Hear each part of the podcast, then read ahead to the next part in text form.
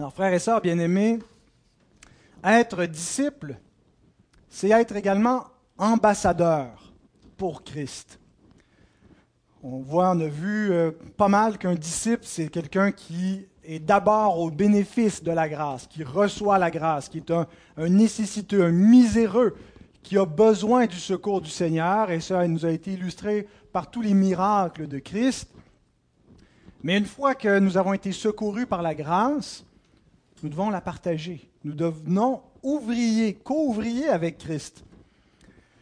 Et Paul écrit ceci dans 2 Corinthiens 5, 20. Il dit Nous faisons donc les fonctions d'ambassadeurs pour Christ. Je pense que le nous ici, peut-être plus spécifiquement, désigne les apôtres, mais inclut l'ensemble des disciples. On a vu que le, modèle euh, pour la mission, le modèle pour la vie de disciple, c'est les apôtres. Il y a des choses qui s'appliquent qu'aux apôtres, mais il y a des éléments qui s'appliquent à tous les disciples.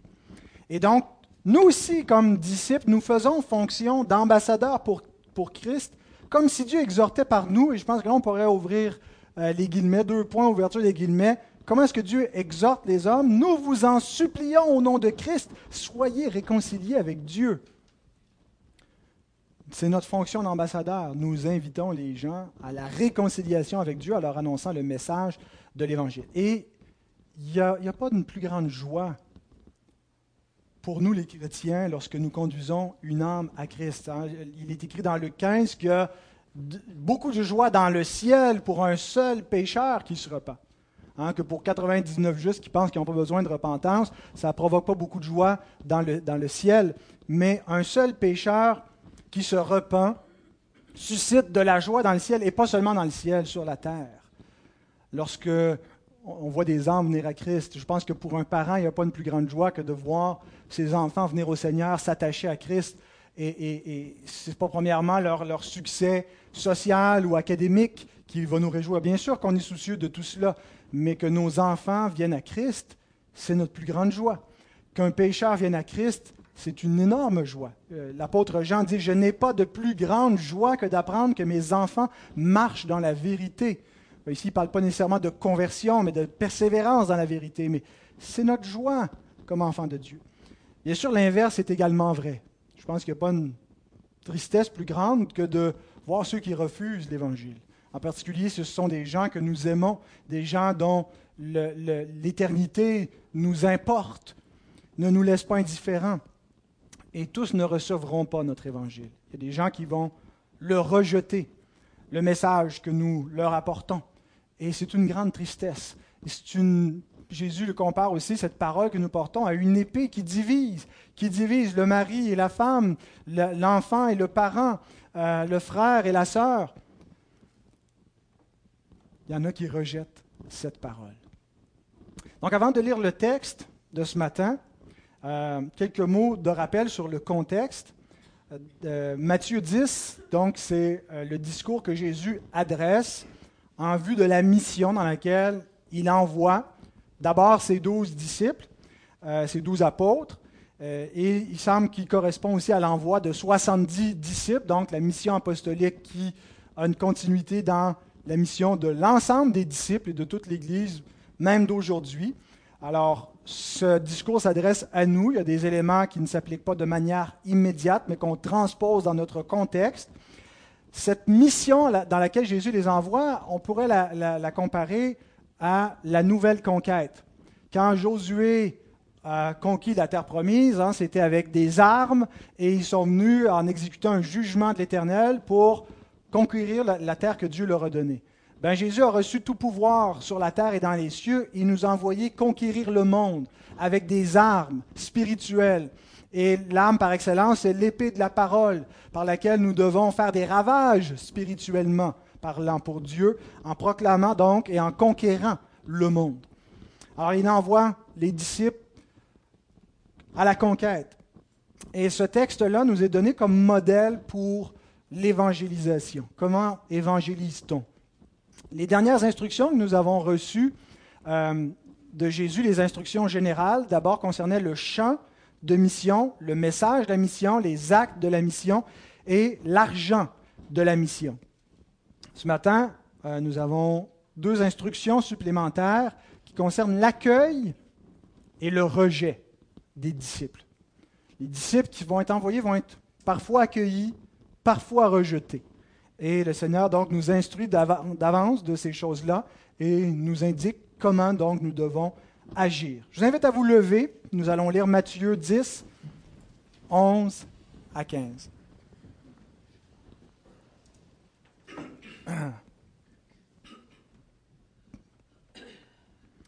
Dans quelque ville ou village que vous entriez, informez-vous s'il s'y trouve quelque homme digne de vous recevoir, et demeurez chez lui jusqu'à ce que vous partiez. En entrant dans la maison, saluez-la. Et si la maison en est digne, que votre paix vienne sur elle. Mais si elle n'est pas digne, que votre paix retourne à vous. Lorsqu'on vous ne recevra pas et qu'on n'écoutera pas vos paroles, sortez de cette maison ou de cette ville et secouez la poussière de vos pieds. Je vous le dis en vérité, au jour du jugement, le pays de Sodome et de Gomorre sera traité moins rigoureusement que cette ville-là. Prions. Notre Seigneur, nous voulons simplement, humblement, te demander, et avec foi, de bénir ta parole au milieu de ton peuple ce matin. Au nom de Christ. Amen.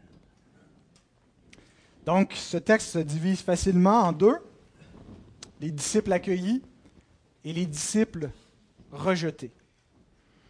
Disciples accueillis, versets 11 à 13, disciples rejetés, versets 14 et 15.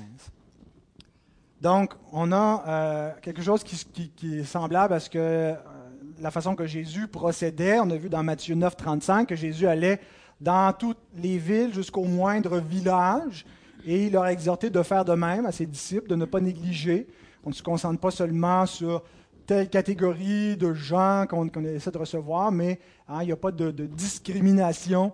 Euh, c'est un appel qui est universel et on va vers euh, l'ensemble des habitants de la terre, qu'ils habitent des villes ou des villages, peu importe leur origine.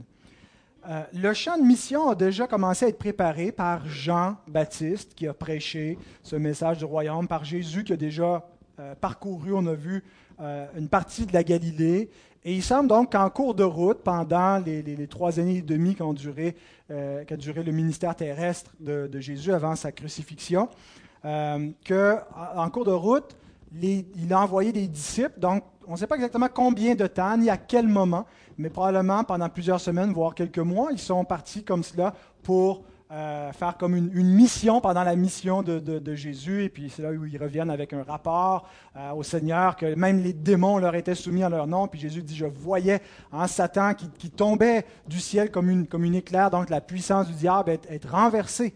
Euh, il leur dit, réjouissez-vous surtout, non pas de, cette puissance que vous réalisez, mais de ce que vous bénéficiez vous-même du salut que vous prêchez, de ce que vos noms sont écrits dans le livre de vie dans le royaume des cieux.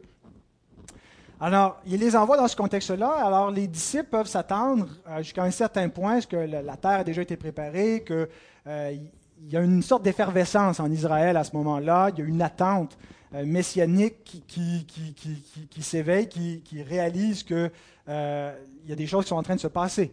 Il y, a, un prophète, Jean-Baptiste, il y a un homme, Jésus, dont on prétend qu'il est le Messie, le Fils de Dieu, le Fils de David. Il y a des miracles qui se passent. Et là, il envoie ses ambassadeurs, ses émissaires qui portent sa parole.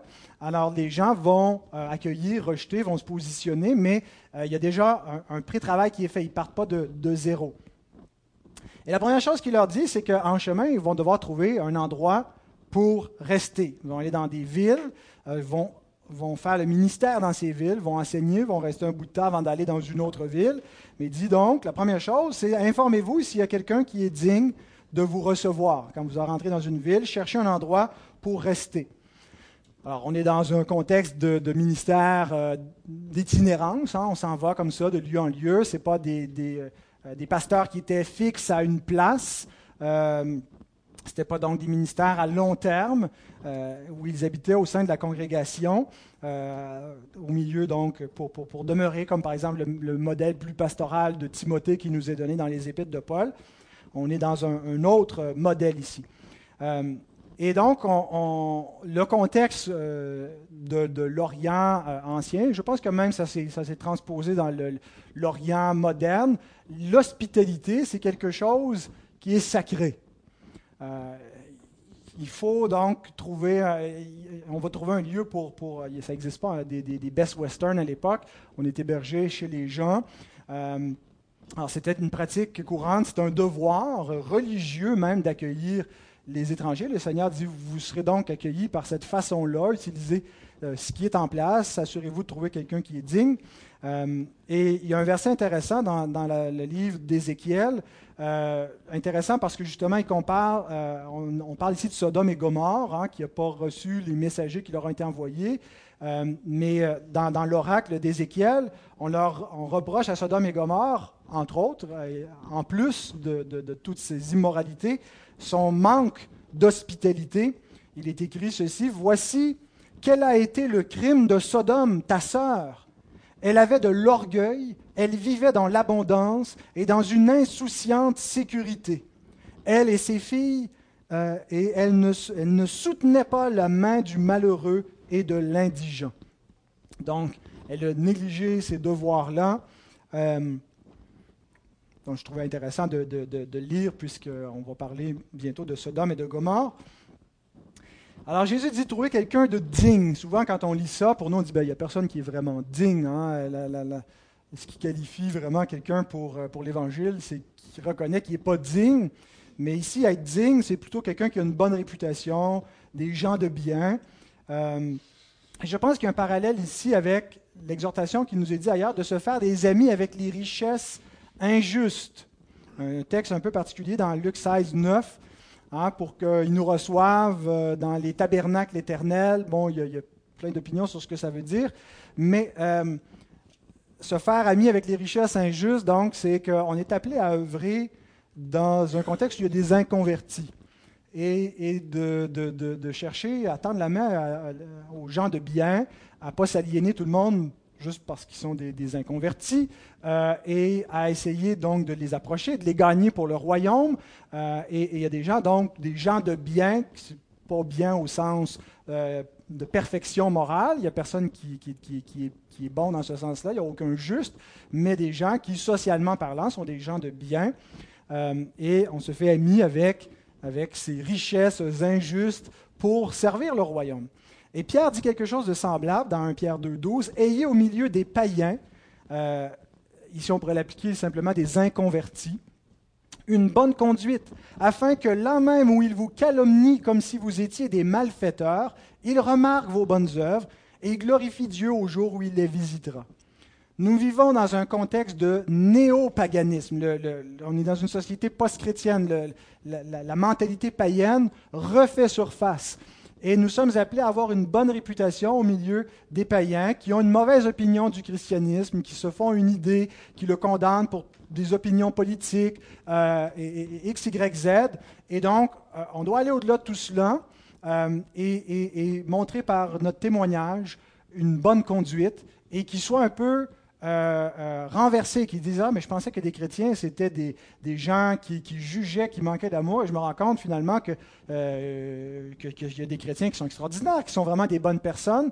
Et donc, par notre témoignage au milieu de, gens dans la société, euh, nous cherchons à les, à, gagner en espérance qu'ils vont bénir Dieu pour notre bon témoignage quand Dieu va les visiter, c'est-à-dire s'ils ils sont sauvés. Donc, trouver un endroit pour rester, faire des liens avec les gens, je pense que ça serait une application pour nous. On ne s'en va pas rester chez le monde, mais on essaie d'établir ce rapport-là de, amical, fraternel, créer des contacts, euh, parler à nos voisins, euh, exercer l'hospitalité, aller leur apporter un petit quelque chose quand il y a un nouveau voisin ou quand on arrive dans le quartier, peu importe, se présenter, euh, de ne pas rester enfermé, replié sur soi-même, mais d'aller vers les gens. Ensuite, il leur dit, restez à cet endroit jusqu'à ce que vous partiez. Récemment, j'ai été invité euh, aux États-Unis pour euh, une conférence et euh, ça durait deux, trois jours. On m'a hébergé dans un cabanon. non, j'exagère un petit peu. C'était pas, pas, pas, une shed, là. C'était pas, pas avec la tondeuse puis le weed eater, là. mais pendant que mes collègues euh, avaient été logés à l'hôtel. Ils m'avaient demandé si ça me dérangeait de, me loger dans un foyer chrétien parce qu'il y avait un budget limité. Je dis non, il n'y a pas de problème, c'est toujours merveilleux de rester avec des enfants de Dieu, on apprend à les connaître, mais finalement, euh, c'était comme la, petite cabane qui était associée à l'église. Alors, j'étais tout seul le soir, je me sentais misérable pendant que mes, amis faisaient un Spurgeon Club à l'hôtel. Moi, j'étais laissé pour compte euh, à des, milliers de kilomètres et tout seul, je m'ennuyais. Euh, alors, euh, mais je me plains pas. Par contre, c'est sûr, s'il me réinvite, j'irai pas. Euh, donc, il dit demeurer dans cette maison-là. ça, c'est Luc. En fait, Luc nous donne un, un, élément supplémentaire qui nous aide à comprendre qu'est-ce que Jésus veut dire ici de demeurer quand il donne cette instruction. Luc 17. Demeurer dans cette maison-là, mangeant et buvant ce qu'on vous donnera car l'ouvrier mérite son salaire. N'allez pas de maison en maison. Le point suivant, c'est qu'il les envoie sur le champ missionnaire, puis il dit c'est pas le Hilton. Euh, attendez-vous pas là, puis cherchez pas votre confort, puis allez pas de maison en maison pour trouver la meilleure, puis celui qui sera le plus riche, puis qui pourra vous héberger dans les lieux le plus confortables. Euh, acceptez ce que vous allez recevoir dans la providence de Dieu et soyez satisfaits, soyez heureux, soyez contents. Euh, il y a un principe ici, je pense, aussi pour euh, la, question du soutien des ouvriers. Euh, combien on devrait donner à un pasteur? Euh, Parlons-en, puisqu'on a voté le budget hier. ben, je pense qu'il y a un principe ici qu'un pasteur devrait vivre dans la moyenne des gens qu'il sert. Hein. Ils habitent les mêmes maisons et ils mangent la même nourriture qu'on leur sert. C'est un principe qu'on ne devrait pas avoir des pasteurs qui sont des super vedettes qui vivent complètement au-delà de la moyenne des gens, et on sait que ça existe. On ne devrait pas non plus avoir des, pasteurs qui, vivent dans, un cabanon alors que l'Église euh, euh, vit dans, une prospérité relative, mais à peu près dans la moyenne, de part de négligence à les deux extrêmes, et, euh, qu'on ait donc suffisamment pour subvenir à nos besoins. mais le principe, donc, est que, oui, l'ouvrier mérite son salaire, mais ce qui, est, exhorté finalement, et ce que Jésus veut, souligner ici, c'est que les, apôtres ne doivent pas utiliser leur statut, leur autorité pour chercher leur confort, pour améliorer leur sort, mais ils sont là pour servir le royaume. Euh, ils doivent apprendre donc dans ce service le contentement. Euh, le contentement, ça a une connotation péjorative dans notre vocabulaire, mais c'est d'être reconnaissant, heureux de l'état où on se trouve euh, et reconnaissant de ce que le Seigneur répond à tous nos besoins. John Gill écrit En bref, ce que Christ veut dire est qu'il interdit à ses disciples de faire les difficiles et d'être capricieux ou insatisfaits ou inconstants. Mais ils doivent être contents de l'état où ils se trouvent et ne pas chercher ailleurs pour de meilleurs quartiers sans craindre les difficultés où ils sont. Un autre euh, commentateur plus ancien que, Gill, c'est Jean Chrysostome, un des pères de l'Église, qui dit euh, Ils ne voulaient pas qu'ils soient connus uniquement par leurs miracles, mais plus encore par leur vertu. Il n'y a pas de plus grande marque de la vertu que de rejeter les superfluités. J'ai appris ce mot-là. Euh, les superfluités, donc, d'être capable de vivre dans le contentement, de ne pas chercher puis, puis, puis c'est pas simplement de faire l'éloge de, de, la disette. Paul dit J'ai appris à vivre dans l'abondance, dans la disette. On doit être capable de, vivre dans un contexte d'abondance sans être pris au piège par la dépendance au matériel et les convoitises euh, des, biens de ce monde.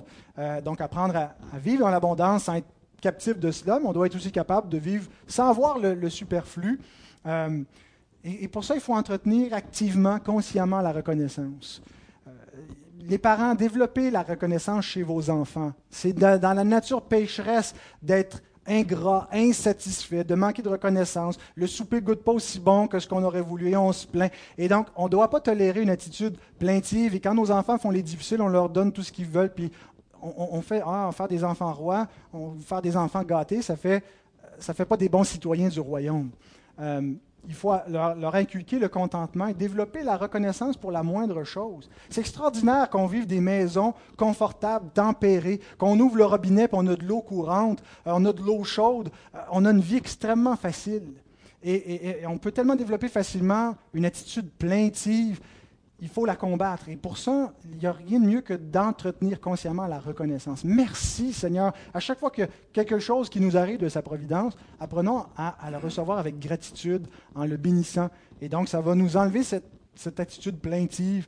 Euh, voilà. Et donc, c'est donné en, particulier ici pour les ouvriers, parce que le champ de mission n'est pas toujours facile. Euh, le nôtre ici, en tout cas, moi je trouve que le, que le mien est, va bien dans notre contexte économique, mais il y a des gens qui ont été envoyés au bout du monde pour servir Dieu euh, et leur dit voici, euh, vous aurez de quoi subvenir à vos besoins, mais cherchez pas euh, ou, ne renoncez pas à, à l'œuvre de Dieu et à la mission parce que vous devrez sacrifier votre confort en le faisant. Vous n'êtes pas là pour euh, vous installer, vous êtes des pèlerins, vous êtes là en camping de passage pour servir le royaume. Il y a un autre principe aussi, je trouvais, pour l'évangélisation, c'est qu'on ne doit exclure personne de notre évangélisation. Bien sûr que c'est plus intéressant aller être accueilli dans une grosse communauté riche, aller à Westmount et puis servir euh, des anglicans fortunés qui vont nous assurer qu'on roule en BM. Euh, mais euh, on ne doit pas cibler des gens à cause de leur statut social. Il n'y a personne qui est exclu de l'appel et de l'invitation au royaume. Euh, et donc, on ne devrait pas nous-mêmes non plus faire ces distinctions-là. Euh, il y a des gens qui peuvent être pour nous naturellement repoussants euh, de, leur, de, leur, culture, de peu importe. Mais on est appelé comme croyants à se faire amis avec tous et à se faire tout à tous. Euh, des gens qui n'ont pas, qui pas nécessairement le, le, le, même niveau d'éducation les, les, mêmes intérêts. Ce n'est pas à, eux nécessairement de, de, se mettre à notre niveau. On est appelé à faire comme Christ, qui s'est incarné, qui s'est abaissé, qui, qui, est devenu un homme, qui s'est mis à notre niveau. Et donc, nous faisons pareil, nous allons vers tous et nous ne discriminons personne. Nous, nous allons là où le Seigneur donc, nous place et nous accueillons ceux qui sont là. Ensuite, il leur dit en entrant, saluez la maison. Saluer la maison, en fait, c'est saluer les gens qui habitent la maison, ça, va de soi, ce n'est pas, la, structure, la construction, c'est la maisonnée. Mais le point, ce n'est pas simplement de dire bonjour en entrant. Euh, c'est plus qu'une simple salutation, c'est d'apporter une bénédiction. On se dit ça souvent, que, que le Seigneur te bénisse. Euh, un peu, un peu comme, comme, comme si c'était juste une, phrase, mais ça veut dire quelque chose que le Seigneur te bénisse. Hein. On invoque la bénédiction de Dieu sur quelqu'un. Euh, dites ça à un non-croyant, vous allez voir qu'il va, euh, va rester l'air bête, surpris. On ne se fait pas dire ça tellement souvent, mais on est appelé à bénir, on est appelé à apporter la bénédiction. Et plus que ça, la façon qu'on apporte la bénédiction, c'est en apportant l'évangile de paix. Et, c'est là où, je pense que, l'exhortation de Jésus euh, en vient. Luc 10, 5 qui est le texte parallèle, euh, nous aide à comprendre un peu mieux ce que Jésus veut dire par saluer la maison. Il dit, dans quelque maison que vous entriez, dites d'abord que la paix soit sur cette maison. Saluer la maison ou que la paix soit sur cette, cette maison, ça va ensemble. Donc, vous venez pour bénir. Vous venez pas seulement pour manger et boire. Lorsque nous entrons, lorsque nous sommes reçus quelque part ou lorsque nous exerçons nous-mêmes l'hospitalité, le but, ce n'est pas juste le, repas ou le, moment que nous allons partager comme si c'était une fin en soi. On est là pour bénir nos autres ou nos invités. Comment les bénirons-nous si ce n'est qu'en leur apportant la bénédiction suprême? On est là pour leur partager l'Évangile. Tournez dans Ésaïe 52. Ésaïe, donc, nous parle des, euh, du serviteur souffrant. On a les chants du serviteur où c'est un peu le serviteur, euh, l'Éternel qui parle de son serviteur souffrant, hein, qui vient apporter la paix dans le monde, qui vient apporter cette bénédiction. Si le serviteur souffrant ne vient pas, on n'a aucune bénédiction, on n'a aucun shalom à partager avec les hommes. Parce qu'ultimement, c'est la, la malédiction qui les attend. Alors, toute la base de que l'Éternel te bénisse, Hein, que, la paix de Dieu soit avec toi, repose sur l'Évangile, sur le serviteur souffrant. Et juste avant, un des, des chants du serviteur qui, sont les, qui est le plus connu, Ésaïe 53, on a cette parole d'Ésaïe 52, 7 à 10. Qu'ils sont beaux sur les montagnes les pieds de celui qui apporte de bonnes nouvelles, qui publie la paix.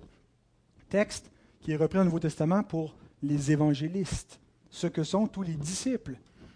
De celui qui apporte de bonnes nouvelles, qui publie le salut de celui qui dit à Sion, Ton Dieu règne, La voix de tes sentinelles retentit. Les sentinelles, c'est nous. La voix de tes sentinelles retentit, elles s'élèvent, pardon, elles élèvent la voix, elles poussent ensemble des cris d'allégresse, car de leurs propres yeux, elles voient que l'Éternel ramène Sion. Éclatez ensemble en cris de joie, ruine de Jérusalem, car l'Éternel console son peuple, il rachète Jérusalem. L'Éternel découvre le bras de sa sainteté aux yeux de toutes les nations. Ce n'est pas juste le salut de Jérusalem, ce n'est pas juste le salut d'Israël qui était symbolisé dans le retour de l'exil, c'est une bonne nouvelle pour la terre entière. Aux yeux de toutes les nations, toutes les extrémités de la terre verront le salut de notre Dieu et qui est colporté par ces sentinelles, qui est annoncé par ceux qui annoncent de bonnes nouvelles, les nouvelles de paix, la paix de Dieu.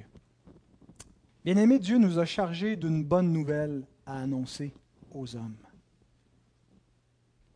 C'est comme ça que l'Église du Seigneur va se propager par l'annonce de la bonne nouvelle. C'est le moyen désigné, béni par Dieu, choisi et consacré, la prédication, qui a une forme officielle dans le, culte et par les ministres et ceux qui ont un appel particulier, mais qui a une forme aussi moins officielle qui est donnée à tous les disciples. Allez, faites de toutes les nations des disciples. Proclamez par votre vie, par votre témoignage, par chaque occasion qui vous est donnée, l'Évangile. Parlez de Dieu. Invitez les gens à la réconciliation. Annoncez-leur la vérité. Ils ne la connaissent pas, ils sont dans les ténèbres. Ouvrez votre maison, accueillez les amis de vos enfants, essayez de les recevoir, de leur parler du Seigneur. Saisissez chaque occasion. Spurgeon écrit, Nous ne devons jamais entrer dans une maison sans y espérer la bénédiction, ni la quitter sans avoir essayé d'y faire du bien. Mes frères et sœurs, je sais que c'est, ça peut être pour, par moment, pour certains d'entre nous, un fardeau l'évangélisation, de se savoir investi d'une mission. On n'aime pas avoir l'air de témoin de Jéhovah, on ne veut pas aller faire du porte-à-porte. et je, comprends qu'on n'est pas nécessairement, euh, c'est pas nécessairement requis d'aller chacun frapper à chaque porte. On n'est pas appelé non plus à défoncer les portes. Hein. Des fois, on veut témoigner tellement et on pousse, et puis euh, les gens veulent rien entendre, ils nous disent, et puis on défonce, on insiste. Mais si on ne frappe même pas aux portes des gens qui sont autour de nous, si on n'essaie même pas de témoigner à nos amis, si on n'utilise même pas notre page Facebook pour publier autre chose que des photos de notre chat, puis de notre pitou, notre voyage, notre bébé, et qu'on ne parle jamais du Seigneur, qu'on ne parle jamais du trésor que nous possédons, nous négligeons une responsabilité extrêmement importante. Nous sommes appelés non pas à le faire comme une activité, comme Là, j'évangélise, j'étais en mode après ça, je retourne à ma vie ordinaire. On est appelé à le faire en allant, en vivant simplement, en étant des chrétiens où Dieu nous place et à briller là où nous sommes, et en ne cachant pas la lumière, et en cherchant de la faire connaître, en cherchant à saisir les occasions. Mais si nous ne le faisons pas, nous sommes cette sentinelle qui est coupable, qui n'avertit pas le méchant. Peut-être certains d'entre vous connaissez Penn Gillette. C'est un personnalité euh, connue aux États-Unis, un magicien euh, qui est aussi un commentateur politique, libertarien, qui a des opinions très tranchées, euh, un personnage très coloré et athée. Un intellectuel, donc il est athée, mais il dit ceci dans une entrevue.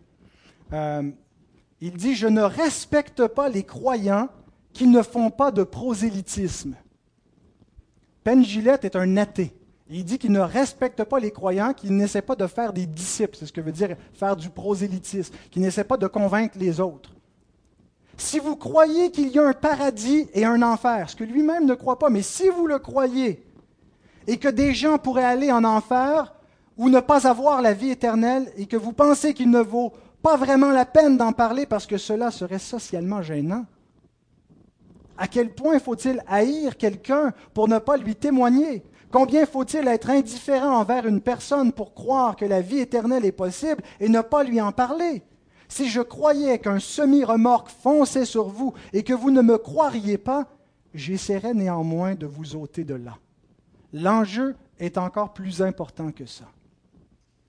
J'ai apprécié les propos de cet homme qui, malgré son athéisme, est très cohérent, reconnaît que la gravité de cette question-là, si on la croit et si on est sincère avec notre conviction, nécessite donc que nous parlions. Et bien aimé, on a un encouragement parce que notre bénédiction que nous apportons ne restera pas sans effet. Le message que nous avons est puissant. Ce n'est pas nous qui avons besoin de convaincre, on n'a peut-être pas tous les arguments, euh, mais la force de persuasion de l'Évangile est dans l'Évangile même. Hein, l'apôtre Paul déclare qu'il a euh, confiance dans l'Évangile, qui est la puissance de Dieu pour le salut de quiconque croit. L'Évangile est la puissance de Dieu, l'Évangile lui-même. C'est le bras de Dieu, c'est une puissance pour sauver, pour convertir, pour arracher des cœurs idolâtres à leur faux Dieu et donner la vie. Mais cet évangile-là doit être proclamé, doit être annoncé, a besoin de porte-parole. Et donc, quand il dit, si la maison en est digne, que votre paix vienne sur elle, mais si elle n'en est pas digne, que votre paix retourne à vous. Ce que ça nous dit, c'est que l'Évangile va trouver des preneurs. La paix, la bénédiction que nous apportons va faire un effet, va sauver des gens. Ailleurs, dans, le, le, texte parallèle de Luc, Luc 10, 6, il dit, Et s'il se trouve là un enfant de paix, votre paix reposera sur lui, sinon elle reviendra à vous. Qu'est-ce que ça veut dire euh, si la maison en est digne ou si se trouve là un enfant de paix? Qu'avant la fondation du monde, Dieu a élu des gens, a choisi des enfants pour qu'ils deviennent ses enfants, a choisi des hommes et qu'en allant, ils vont entendre la parole et ils vont croire. Et vous savez, bien avant Jean Calvin, parce qu'on se dit calviniste, mais ce n'est pas Jean Calvin le premier à avoir enseigné ça. C'est une doctrine qui est biblique, mais j'ai trouvé un, des, un théologien du Moyen Âge, Rémi d'Auxerre, qui a vécu de 841 à 908, donc en plein Moyen Âge, qui dit Ainsi, ou bien celui qui entend, étant prédestiné à la vie éternelle, écoutera la parole céleste en l'entendant, ou s'il n'y a personne pour l'écouter, le prédicateur ne sera pas pour autant sans fruit, puisque sa paix lui reviendra lorsqu'il recevra du Seigneur la récompense pour tout son travail. Nous ne savons pas qui sont les élus, et on n'est pas appelé à le savoir, on est appelé simplement à parler. À parler en sachant qu'on parle et qu'on annonce une parole qui est efficace. Une parole de laquelle l'Éternel Dieu dit, elle ne sort point de ma bouche sans effet, elle ne retourne point à moi sans effet, elle sort de ma bouche et elle accomplit toute ma volonté. Entre autres, elle convertit. C'est une parole donc qui est efficace. L'efficacité n'est pas dans le semeur, mais dans la semence. Elle n'est pas dans la technique de semer, mais dans la semence elle-même. Alors, nous sommes simplement appelés à semer, à répandre la bonne parole. Partout. Et elle va produire son effet. Et même lorsqu'il n'y a pas d'effet, nous ne perdons pas notre récompense. La bénédiction que nous donnons, on ne s'appauvrit jamais en la partageant. C'est un peu comme Dieu. Dieu qui donne tout à tous s'appauvrit jamais. Hein, c'est une source intarissable. Paul dit, nous sommes pauvres, pourtant nous enrichissons le monde. Nous n'avons rien, mais nous ne perdons rien à mesure que nous donnons tout ce que nous avons parce qu'on a une source intarissable qui est Dieu lui-même, qui va nous renouveler constamment, renouveler tout ce qu'on a besoin. Et c'est dans ce sens-là que la paix revient à nous.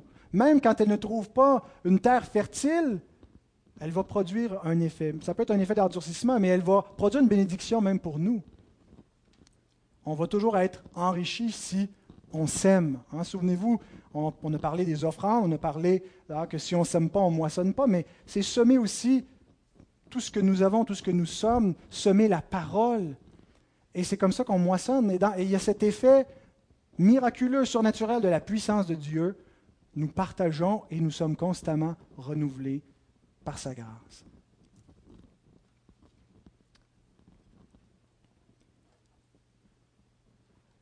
Ensuite, Jésus nous dit que les disciples ne seront pas toujours accueillis, mais vont être aussi parfois rejetés. Lorsqu'on ne vous écoutera pas, verset 14, lorsqu'on n'écoutera pas vos paroles, sortez de cette maison ou de cette ville et secouez la poussière de vos pieds. Je vous le dis en vérité, au jour du jugement, le pays de Sodome et de Gomorre sera traité moins rigoureusement que cette ville-là.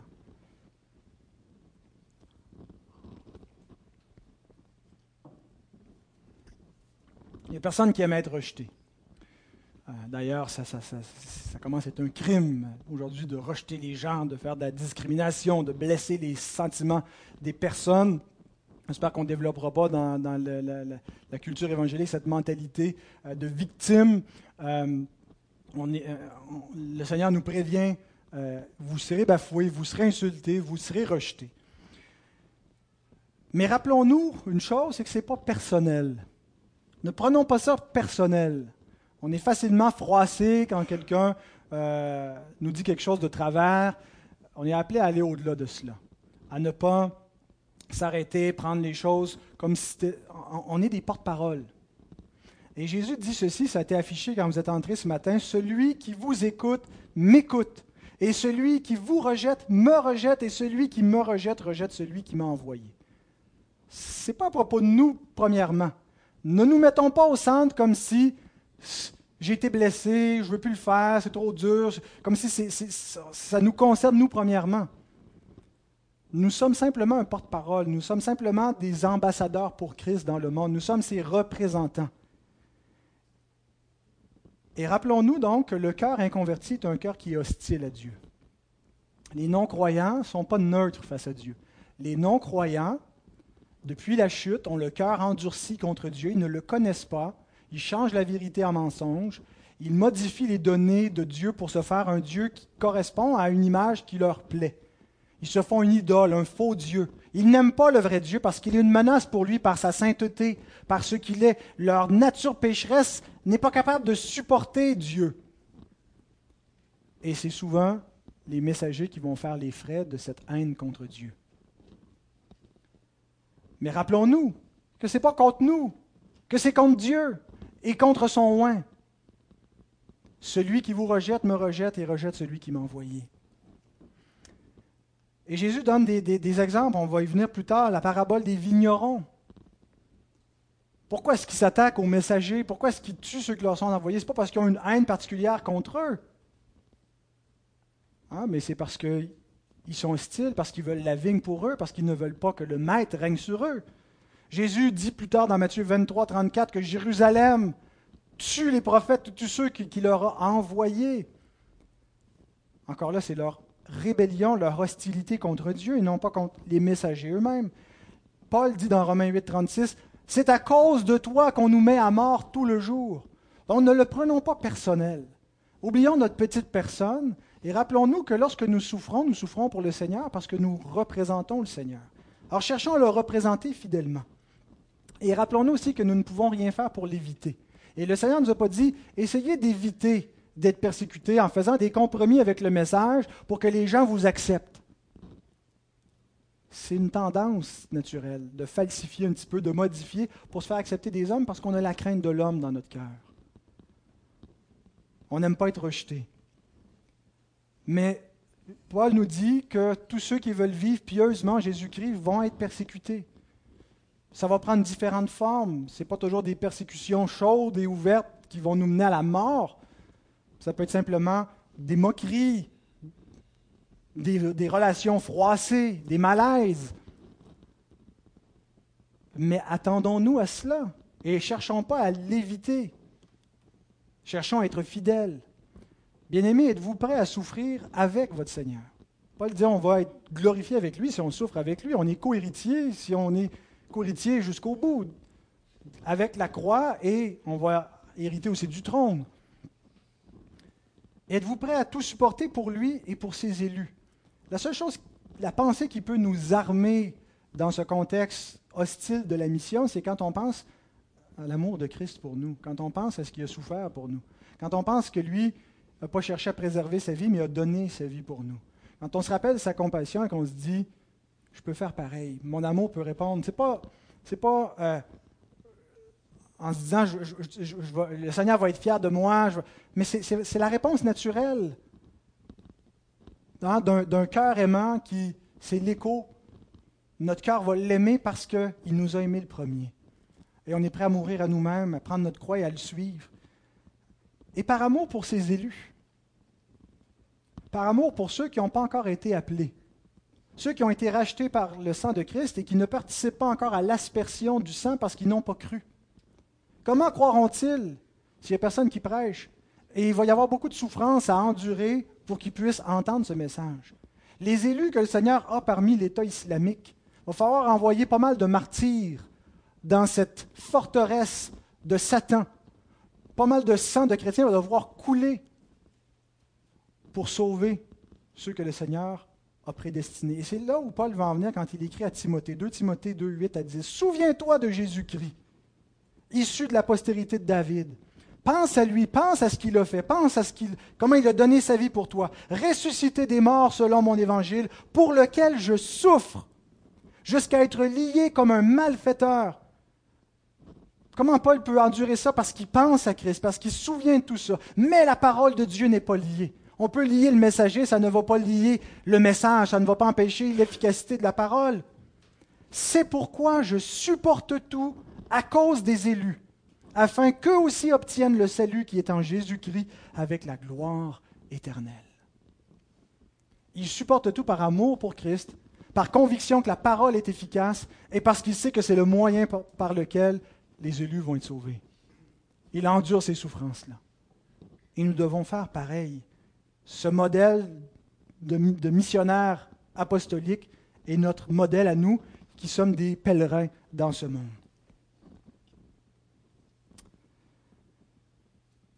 Alors Jésus dit, quand on ne vous écoutera pas, secouez la poussière de vos pieds.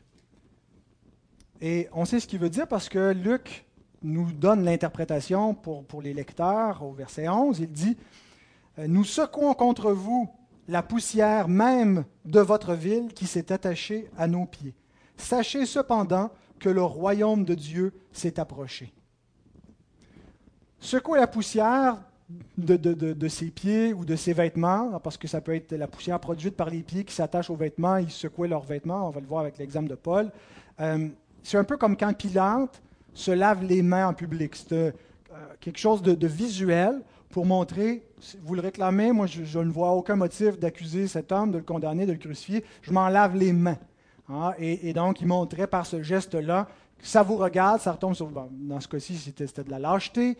Euh, et, c'était, il accomplissait en fait le décret divin. Mais, euh, donc, secouer la poussière de, nos vêtements, c'est un peu, euh, finalement, formaliser le rejet de l'Évangile. Vous ne voulez pas de cette parole, vous la rejetez, que ça retombe sur vous. Acte 18, verset 6, on a l'exemple de Paul qui a prêché d'abord auprès des Juifs à Corinthe. Vous vous souvenez, on a vu hein, aller premièrement vers les brebis d'Israël, le Juif premièrement, puis le Grec. Il commence à prêcher aux Juifs dans leur synagogue. Les Juifs faisant alors de l'opposition et se livrant à des injures, Paul secoua ses vêtements et leur dit Que votre sang retombe sur votre tête, j'en suis pur. Dès maintenant, j'irai vers les païens. Alors, c'est une façon de dire officiellement J'ai dit ce que j'avais à dire, vous me demandez de me taire, vous me demandez de plus vous en parler. Ça vous regarde maintenant.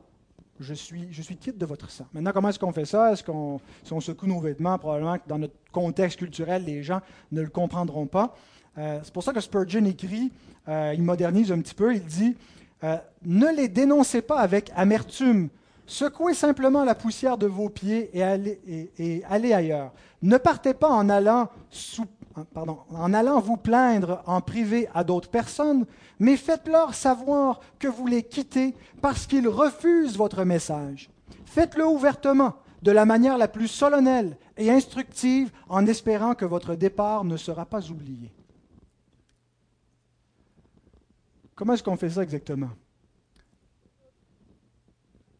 Je n'ai pas une proposition à vous faire, je pense que va prendre des formes différentes. Euh, il n'y a pas si longtemps, il y a quelqu'un qui m'insultait sur Facebook, euh, qui postait des affaires en me taguant sur son mur, en me disant qu'on était des imbéciles de croire à ces choses-là. Je l'ai bloqué. Hein. Euh, je ne me laisserai pas insulter. Je n'ai pas répondu à l'insulte, mais je ne vais pas nécessairement continuer à essayer de. il, a, manifesté clairement qu'il n'en voulait pas de ce message. En fait, je n'allais même pas lui parler. Je publie simplement des extraits des sermons et tout ça. Et puis, ça, l'irritait au plus haut point de voir dans mon fil d'actualité, donc, la parole de Dieu. Il ne pouvait plus la supporter. Euh, et donc, il, s'est mis à m'insulter. Alors, c'était assez solennel. Euh, voilà, si tu ne veux pas l'entendre, je te bloque et que, tes insultes retombent sur toi. Euh, ça ne veut pas dire qu'il ne sera pas sauvé. Je prie pour cet âme-là. Euh, mais je pense que c'est ça, ça va prendre des formes différentes. Il euh, y, a des gens qui ne vont pas se convertir, mais qui ne vont pas nous demander de nous taire. Alors, continuons à, prier pour eux, à chercher des occasions. Ça ne veut pas dire de les harceler. Il y a une façon sage de témoigner, d'insister, mais sans, sans, sans écœurer les gens. Euh, et donc, on cherche à les gagner euh, positivement pour, pour le royaume. Mais quand les gens, donc, euh, nous signifient leur refus, quand ils, ne veulent pas l'entendre et, ils nous insultent et ainsi de suite, le Seigneur nous dit donc, secouez la poussière de, de vos vêtements. Comment, qu'est-ce que ça veut dire? Je pense que ça veut surtout dire, n'allons pas banaliser s'il y a une chose qu'on ne doit pas faire, c'est de faire comme si c'était banal, comme s'il n'y avait rien là, c'est une question d'opinion, toi ça t'intéresse pas, bon moi, moi j'aime ça, qu'est-ce que tu veux, puis continue ton affaire, et, de réduire ça à une simple affaire de, de religion sans conséquence. Il n'y a rien de banal. Jésus nous dit ce qui arrive à ceux qui rejettent l'Évangile au verset 15. Je vous le dis en vérité, voyez comment c'est solennel, je vous le dis en vérité au jour du jugement, le pays de Sodome et de Gomorre sera traité moins rigoureusement que cette personne qui rejette l'Évangile. Mes frères, mes sœurs, il n'y a rien de plus sérieux, de plus grave, de plus tragique que les enjeux qui sont traités par l'Évangile. Les gens s'inquiètent pour toutes sortes de choses passagères, terrestres, en oubliant les questions beaucoup plus importantes et graves de l'éternité. Ils veulent pas penser à cela, veulent se distraire, veulent oublier cela. Et on a le rôle difficile de leur rappeler, de leur faire penser à ce qu'ils ne veulent pas penser, de leur rendre témoignage. Ce n'est pas une simple question de religion terrestre. On parle des choses éternelles, on parle d'éternité. On n'essaie pas juste de converser les gens en disant ta vie va aller mieux, euh, Viens à l'église, c'est le fun, il y a de la bonne musique. Tu n'as pas d'amis, tu vas t'en faire. Amen, il va y avoir tout cela, mais ce n'est pas l'enjeu principal. N'allons pas banaliser la question, n'allons pas faire comme si ce n'était pas, pas si grave. Montrons aux gens tout le sérieux de la question.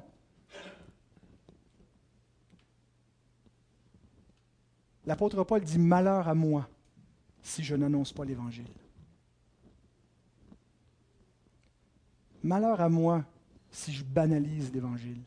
Malheur à moi si j'en fais juste une question terrestre. Malheur à moi si je suis un prédicateur qui est là pour flatter le monde, pour leur faire passer un bon petit moment le dimanche matin, un petit pep talk avec des petites histoires drôles, puis ils sont contents, ils retournent chez eux, puis ils vivent une meilleure vie. Malheur à moi si c'est tout ce que j'ai à vous dire.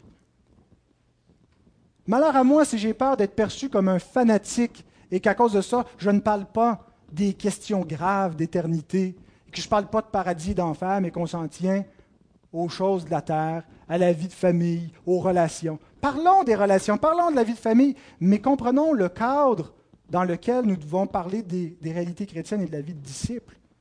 On parle des réalités éternelles, on parle de salut, on parle d'un Dieu devant lequel tous les hommes vont venir en jugement. Et on ne doit pas banaliser ça. Malheur à nous si on est des chrétiens qui réduisons l'Évangile juste à la vie sur terre. L'apôtre Paul dit, nous sommes les plus malheureux de tous les hommes si nous espérons en Christ seulement dans cette vie. Si ça se réduit, si on enlève l'espérance chrétienne, ben, tout le reste ne veut plus rien dire. Si on enlève le après, si on enlève l'éternité, si on enlève le jugement, le paradis et l'enfer, malheur à nous. Le jugement de Dieu est réel, le jugement de Dieu s'en vient. Pourquoi est-ce qu'Adam n'est pas mort le jour où Dieu a dit qu'il allait mourir? Il a commencé à mourir ce jour-là. Mais il n'a pas connu l'effet total de la mort que la Bible appelle la seconde mort. Il a commencé à mourir le jour où il a désobéi, mais pourquoi est-ce qu'il n'est pas mort complètement? Parce que Dieu est miséricordieux. Parce que Dieu avait un plan de rédemption. Alors il a restreint le péché. Il n'a pas permis que l'enfer devienne tout de suite. Il a ralenti pour sauver ses élus. Dieu use de patience envers vous, ne voulant qu'aucun périsse, mais que tous arrivent à la repentance, et c'est pourquoi le jour de la colère n'est pas encore venu. C'est un sursis. C'est dû à la patience de Dieu, non pas à la négligence de Dieu ou, parce que le jugement n'arrivera pas. Il va arriver, il est certain. Et Dieu a donné des exemples. Il a donné Sodome et Gomorre en exemple de ceux qui suivent une voie impie, de ceux qui suivent l'immoralité, de ceux qui ne se détournent pas de leur péché. Dieu a donné un modèle dans le jugement qui s'est abattu sur ces villes-là comme figure du jugement dernier. Jude nous dit ceci, versets 5 à 7, Je veux vous rappeler, à vous qui savez fort bien toutes ces choses, que le Seigneur, après avoir sauvé le peuple et l'avoir tiré du pays d'Égypte, fit ensuite périr les incrédules. Qu'il a réservé pour le jugement du grand jour, enchaînés éternellement par les ténèbres, les anges qui n'ont pas gardé leur dignité, mais qui ont abandonné leur propre demeure, que Sodome et Gomorre et les villes voisines qui se livrèrent comme eux à la débauche et à des vices contre nature sont donnés en exemple, sont des modèles, sont des types, subissant la peine d'un feu éternel. Est-ce que c'est banal? Est-ce que c'est. On, va réduire le christianisme à happy clappy du dimanche matin, passer un bon moment, puis c'est tout ce qu'on a à offrir? On a un message pour sauver les gens d'un jugement éternel qu'ils méritent parce qu'ils se sont rebellés contre un Dieu saint, parce qu'ils veulent suivre leur voie impie, parce qu'ils veulent servir leur faux Dieu. Ils sont aveugles, ils sont endurcis. Et nous avons une bonne nouvelle à leur annoncer, il n'y a rien de banal là-dedans. Et donc Jésus ici évoque Sodome et Gomorre pour une raison précise, parce que c'est le modèle du jugement. C'est le modèle qui est donné dès les premiers chapitres de la Bible pour nous rappeler comment va finir l'histoire de ce monde. Dieu va sauver les siens et les faire entrer dans l'arche un après l'autre. Et quand l'arche va être complète, quand l'arche qui est, Jésus-Christ va être complète, le jugement va venir. Ça va être un jour terrible. C'est terrible d'y penser. Quelques remarques rapidement concernant l'évocation du jugement sur Sodome et Gomorre. Le jugement qui s'est abattu sur eux est un jugement typologique, c'est-à-dire que Jésus nous dit ici que Sodome et Gomorre vont être encore jugés. Il nous parle d'un jugement futur pour les gens qui ont habité Sodome et Gomorre. Donc, ça veut dire que le jugement qu'ils ont vécu, ce n'était pas le jugement final, c'était l'image du feu éternel. C'était l'image du jugement final qui n'est pas encore venu pour eux et qui va venir plus tard. Et ça nous fait comprendre donc que tous les jugements de l'Ancien Testament, la conquête de Canaan, le jugement qui s'abat sur le peuple d'Israël parce qu'ils se sont rebellés contre Dieu et ils s'en vont en exil, tous ces jugements-là sont semblables dans leur nature au jugement de Sodome et Gomorre, des types du jugement final. Mais quand on arrive avec l'Évangile, on n'est plus dans l'image, on n'est plus dans le type, on n'est plus dans la préfiguration, on traite directement avec les réalités célestes. L'Ancien Testament, l'histoire de la rédemption de l'Ancien Testament, c'est beaucoup de choses figuratives qui préfigurent les réalités célestes qui viennent lorsque Dieu descend du ciel, vient dans le monde et accomplit le, véritable exode, la vraie rédemption. C'est lui le vrai agneau, c'est lui, on n'est plus dans les types, on est dans la réalité céleste. De sorte que l'auteur de l'Épître aux Hébreux déclare ceci dans Hébreux 10, 28 et 29. Celui qui a violé la loi de Moïse meurt sans miséricorde sur la déposition de deux ou de trois témoins. C'est le jugement de Dieu par la loi de Moïse. Mais ce n'est pas le jugement final. C'est un jugement image du jugement final. C'est un jugement typologique. Parce que regardez ce qu'il ajoute au verset 29. De quel pire châtiment pensez-vous que sera jugé digne celui qui aura foulé aux pieds le Fils de Dieu? Est-ce qu'il peut un plus grand jugement que la peine capitale? Absolument. Il y a un jugement après la mort. Le jugement final. Le feu éternel.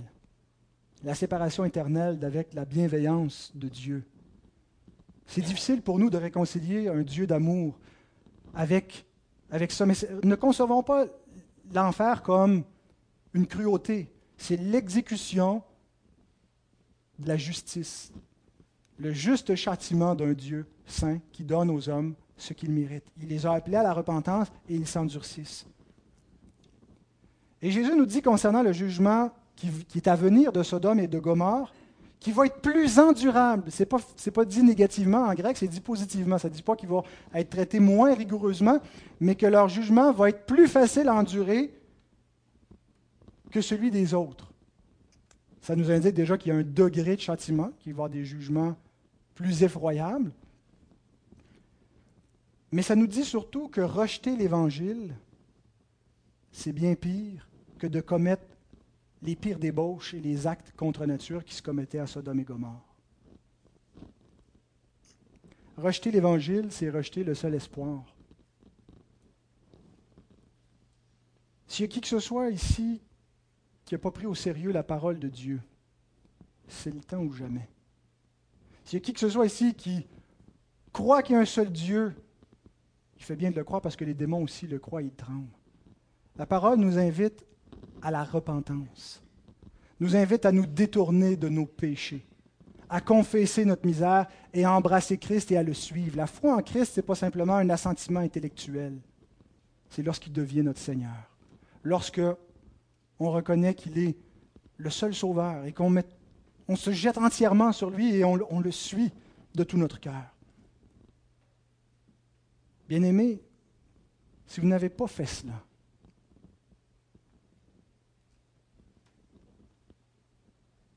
c'est une folie. Le péché de Sodome et Gomorre qui est grossier, qui est évident, qui est dû à un, grand aveuglement, au fait que Dieu a livré ces hommes à l'endurcissement, va être traité moins rigoureusement que ceux qui ont entendu ce message et qui l'ont rejeté. Que les enfants qui ont grandi dans des foyers chrétiens qui se sont rébellés contre le Dieu de leur éducation, le Dieu de la Bible. Il n'y a rien de banal. C'est extrêmement tragique. Ne traitons pas cela à la légère. J.C. Ryle écrit, je termine avec cette dernière citation. Tristement, les hommes sont prompts à oublier qu'il n'est pas nécessaire d'avoir de grands péchés notoires pour pécher et pour ruiner éternellement son âme. Ils n'ont qu'à continuer à entendre sans croire, écouter sans se repentir, aller à l'Église sans aller à Christ, et tôt ou tard, ils se retrouvent en enfer. Que le Seigneur rende sa parole extrêmement efficace pour que tous ceux qui l'entendent la recevront, croiront, se repentent de leurs péchés. Amen.